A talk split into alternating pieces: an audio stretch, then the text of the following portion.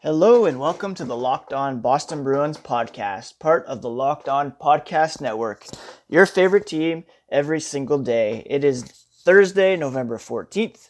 I am your host, Ian McLaren, and I am happy to be back with you talking Boston Bruins hockey, despite the fact we are mired in a four game losing streak. Coming up in a, uh, a few moments, I'm going to be talking to Sam Prevot of Bleacher Report and Pucker Up Sports. Uh, she's going to help uh, tee up Friday night's game against the Toronto Maple Leafs. Both teams are uh, currently on losing streaks. I mentioned the Bruins have lost four in a row. Leafs have now lost three in a row. And so we'll just see what's going on there and what to expect coming up Friday. Uh, the Bruins were off here on Wednesday, and uh, I believe they'll be practicing later Thursday morning. Uh, so not much in the way of Bruins news to, to look at, but we'll still, uh, yeah, just see what's going on. Take a look at the Bruins, uh, the Leafs, look around the NHL, and uh, yeah, get on with our Thursdays. First of all, I just want to mention that you can follow the show on Twitter at LO underscore Boston Bruins. You can also find me at Ian C. McLaren. Uh, please email the show if you have any uh, comments or suggestions or feedback at lockedonbostonbruins at gmail.com. You can also follow uh, the show uh, on your podcast app. You can uh, subscribe via Apple, Google, uh, Spotify, Stitcher, Pocket Casts, wherever else you listen to your podcasts. It would be greatly appreciated if you would de- uh, subscribe, download on a daily basis, listen, rate, and review. Uh, it would be very much appreciated. And uh, yeah, on with today's show. I mentioned the Bruins did not practice yesterday. we're still waiting news on Zach Senyshyn's injury whether or not he'll be able to play um, Friday night against the Maple Leafs or even Saturday against the Capitals. Um, Jake DeBrusk is still out. Torey Krug is still injured, so uh, we could have a, an interesting looking lineup for the Bruins uh, against both Toronto and Washington. Uh, the Maple Leafs are, of course, without Mitch Marner right now. They lost on Thursday, no, sorry, Wednesday night to the New York Islanders and um, yeah, they they looked really good to begin the game. They went down two nothing. Uh, their penalty kill, as as you'll hear Sam and I discuss, is on a, a really downswing right now. Uh, the Islanders are on a 13 game point streak. They're 12 0 and 1, and uh, they did score two uh, goals in the power play, two for three on the power play. Uh, they went two for two on the penalty kill, so special teams were a big reason why the uh, Islanders got the best of the Maple Leafs, and I think that will be a big factor coming up here on Friday night's game, as the uh, Bruins have the best power play in the league, and the Maple Leafs have a bottom tier uh, penalty kill. So that will be something to uh, look out for, and something that Sam and I get into in our conversation coming up here in a moment. Um, yeah, so why don't we just jump right into that? Actually, here is my chat with Sam, and uh, we'll tee that up uh, Friday night's game, and then uh, afterwards, I will just take a quick look around the NHL, and that will be it for episode 34. Thanks so much again for joining me. Please enjoy this chat with Sam Prevot of Bleacher Report and Pucker Up Sports. I'm joined now by Sam Prevot from Bleacher Report and also uh, Pucker Up Sports here in Toronto. Uh, I apologize in advance if there's any background noise. I have two children home sick today, so there might be uh, some shenanigans in the background, but hopefully Disney Plus carries us through this conversation and there's no uh, distractions. Uh, my first question, Sam, is what the hell is up with the Maple Leafs? Hi. Uh, yeah, thanks for having me. Um, yeah, I don't know. I would love to know what's going on with the Maple Leafs. To be completely honest, I watching.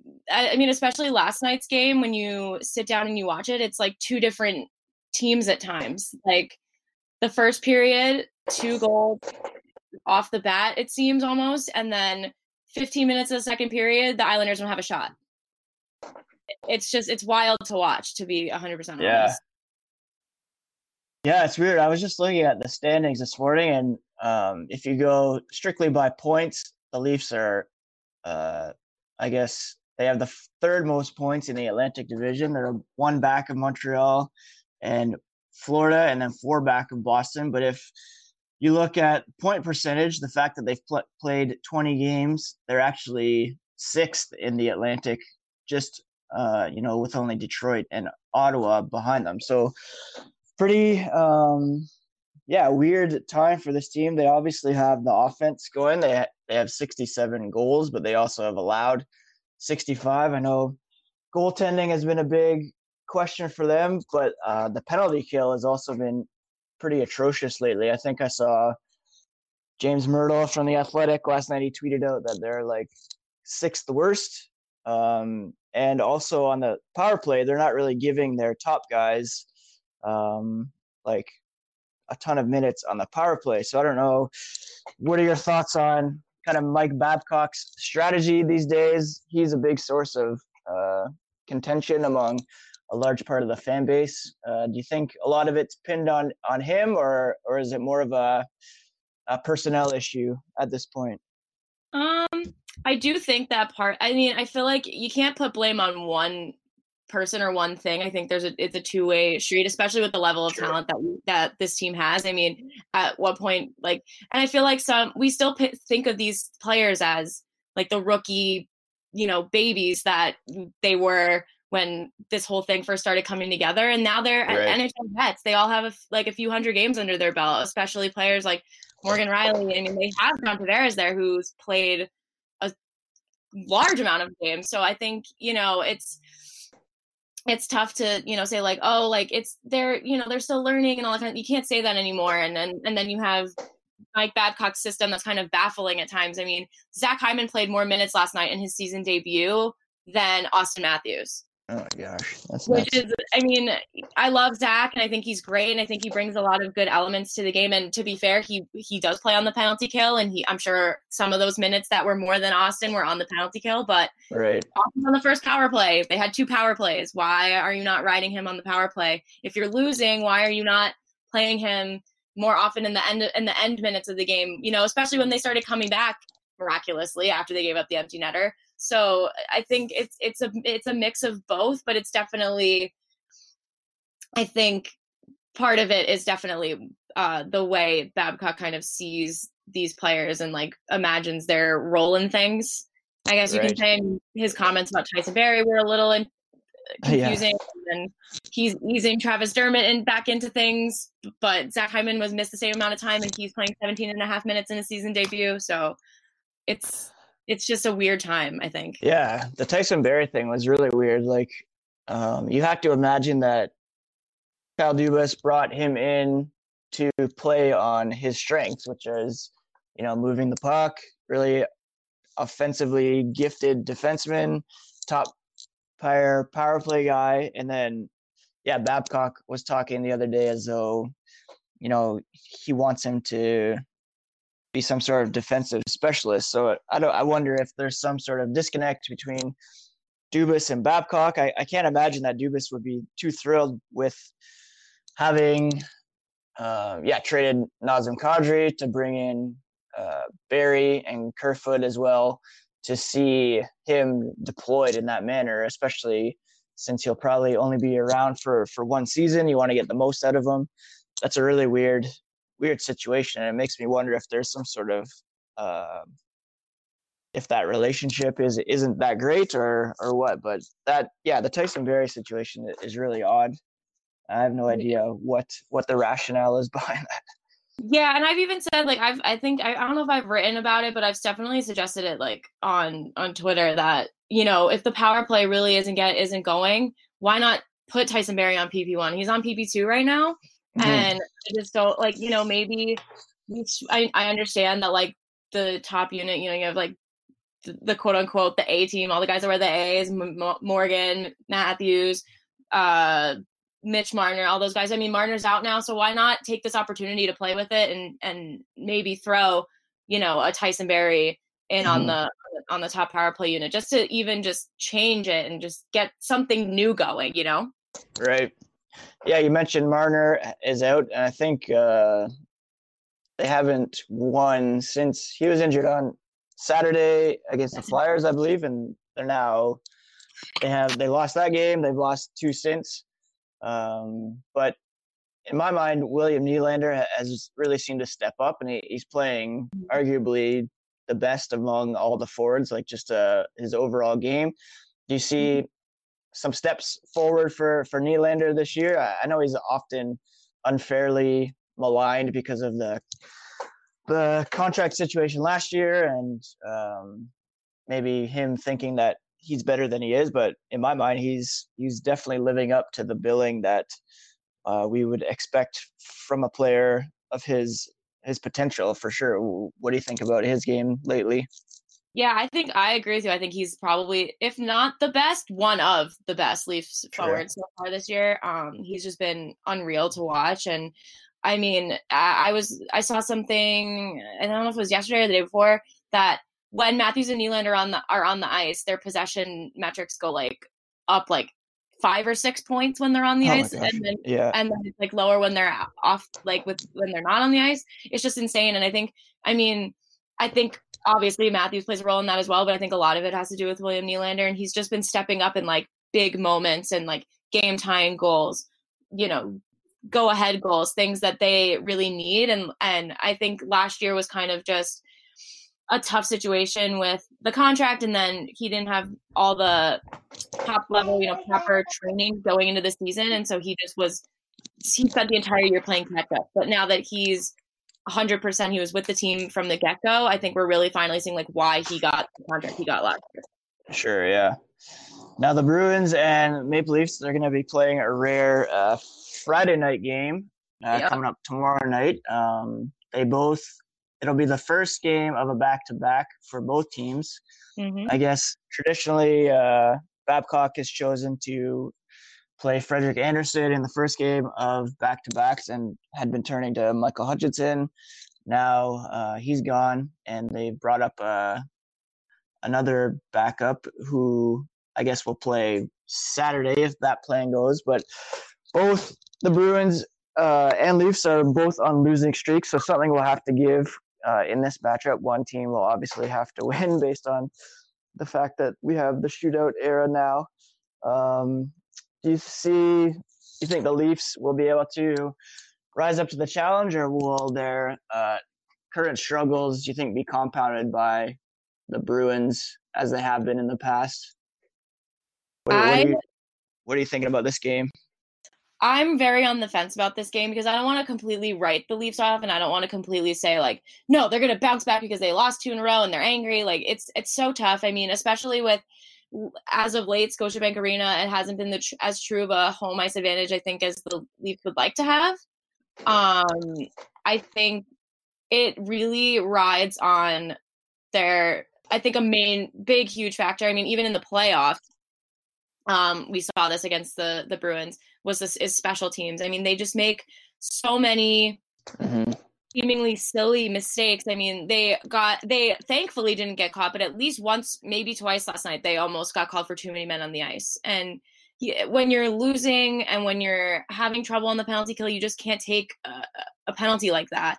Uh, Travis Dermott's tripping penalty last night was because uh, the the Islanders uh, they had a turnover and they were trying to you know play catch up kind of and that you can't make those mistakes so i think if that's bound to happen against the bruins i mean that's i mm-hmm. I, I, I, can't imagine it won't ha- uh, it it not happening but if they they have to be strong on the penalty kill and if they get a power play they have to capitalize on it because the bruins on the opposite end are just so deadly on the power play you know what i mean yeah so yeah yeah totally they the bruins have the top ranked power play in the nhl right now they're going rolling at like over 30% on the power play. That's been the one strength of their game, even in this current funk that they're in.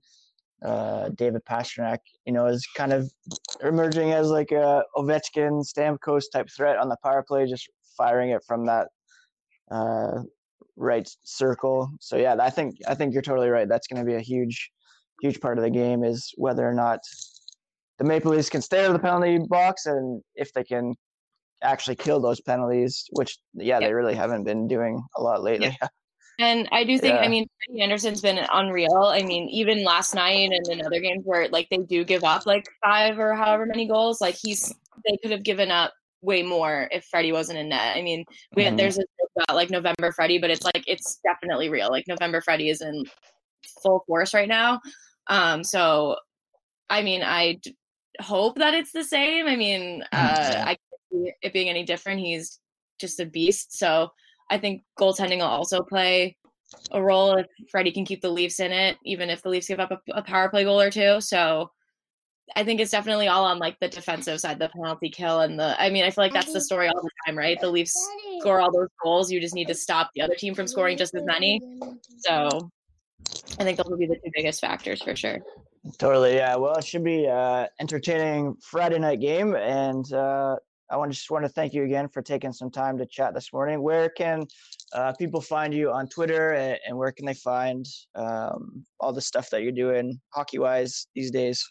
Yeah, thanks for having me. Um, no yes, you can find me on Twitter at s underscore Prevot P R E V O T, and you can also follow Pucker Up Sports at Pucker Up Sports or Pucker Up Toronto specifically at Pucker Up Toronto.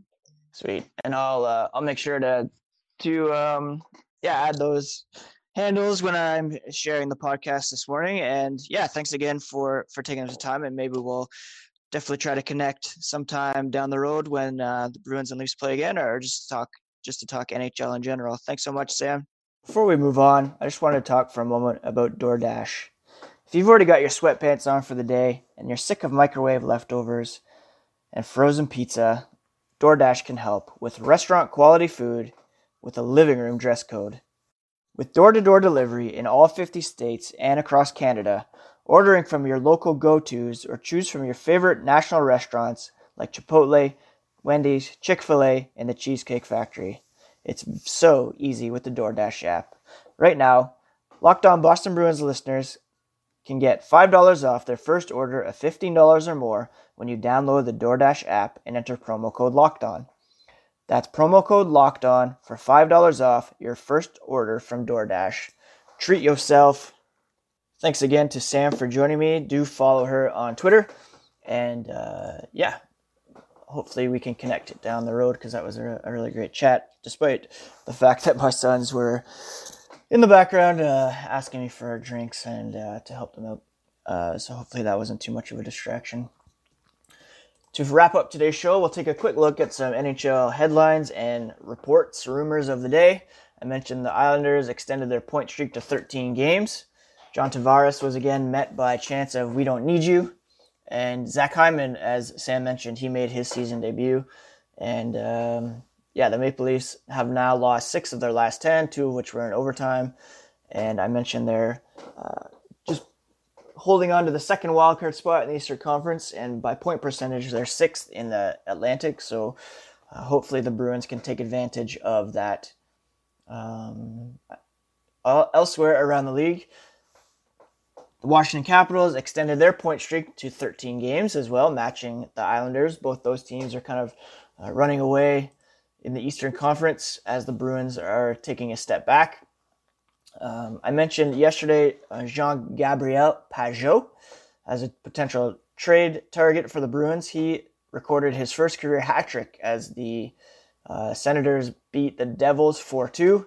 He has eight goals in his last six games, um, and that could only uh, you know ramp up his trade value, which may price him out of what Boston is willing to pay uh, later on this season.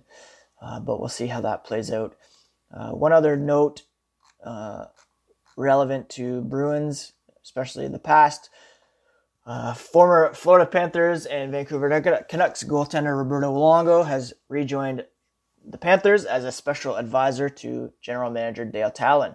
He retired over the summer, spent 11 of his NHL seasons with the Panthers. Uh, so cool to see Strombone get back in the game, and uh, we'll see how that affects the Panthers, who, as I mentioned, time and time again, I'm pretty high on this season, uh, despite Bobrovsky's early season struggles. Uh, the big trade speculation out there right now is related to Ilya Kovalchuk.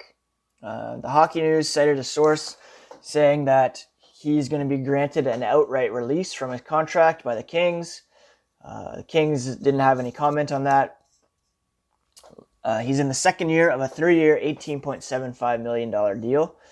Uh, termination of the deal would not give the Kings any salary cap relief. He's a 35 plus contract, meaning if he's bought out or released, they're still on the hook for his cap hit. Uh, if he is granted release, he could sign with another NHL club at a discounted rate or um, sign with the KHL team and go back to Russia. Um, I don't think the Bruins would be interested based on his performance with the Kings, although uh, the the situation there is, is not really conducive to success at this point. Um, it would have to be retained salary if um, the Kings wanted to trade him, which would still be a bonus for them. If even if they retained half, that would be uh, less than what they'd have to pay him if they if they just bought him out. So we'll see um, uh, what happens with with Kovalchuk. He probably wouldn't want to just walk away from that from that money, although he's done it in the past. Uh, so yeah, again, pretty fluid situation. Interesting to see if he lands with another NHL club. I know the Bruins were in on him when he was a free agent. Uh, obviously, the deal was too rich and too lengthy. Uh, so um, yeah, I don't know if they'll still have interest, but perhaps. In other uh, former Bruins news, uh, Elliotte Friedman, in his 31 Thoughts column, said that uh, there's a couple sources claiming Ryan Donato's name is out there on the trade market. Uh, the Minnesota Wild, he thinks, will remain patient with the 23 year old, but he has not uh, lived up to expectations uh, after coming over from the Bruins last year in exchange for Charlie Coyle. It's safe to say that's been a win for the Bruins so far, despite uh, many people questioning the deal at the time, whether the Bruins were or giving up on him too early. Uh, but maybe the Wild are give, prepared to give up on him as well, which is a sign of uh, wisdom on the part of Don Sweeney. Uh, I mentioned in my chat with uh, Sam that the Leafs have a new backup in tow. I forgot his name off the top of my head. Forgive me, Kasimir Kaskisuo. Uh, but Friedman said the Leafs aren't as concerned over their backup goaltending as others seem to be. Uh, perhaps Eric Comrie isn't out there as an option, or Alex Stalock, Tristan Jarry, Casey DeSmith are other affordable targets, but um, the Leafs don't appear set right now to look and explore any other uh, goaltending options. So that's your podcast for today. Uh, like I mentioned, the Bruins practice here on Thursday, so we'll get a better idea of what their lineup might look like for Friday's game against the Leafs. We'll have a full preview of that game coming up tomorrow, as well as all the President's Men. Uh, my look at the NHL's top five teams uh, heading into weekend action. I was going to do that today, but I bumped it in favor of chatting with Sam. And thanks again to her for joining me. Uh, do follow her on Twitter. And uh, thank you again for listening. Please follow the show at L under, underscore Boston Bruins. You can find me at Ian C. McLaren. And please subscribe, download, rate, and review the show wherever you get your podcasts. This is Locked On Boston Bruins, part of the Locked On Podcast Network, your favorite team every single day. Take care, friends. Happy Thursday.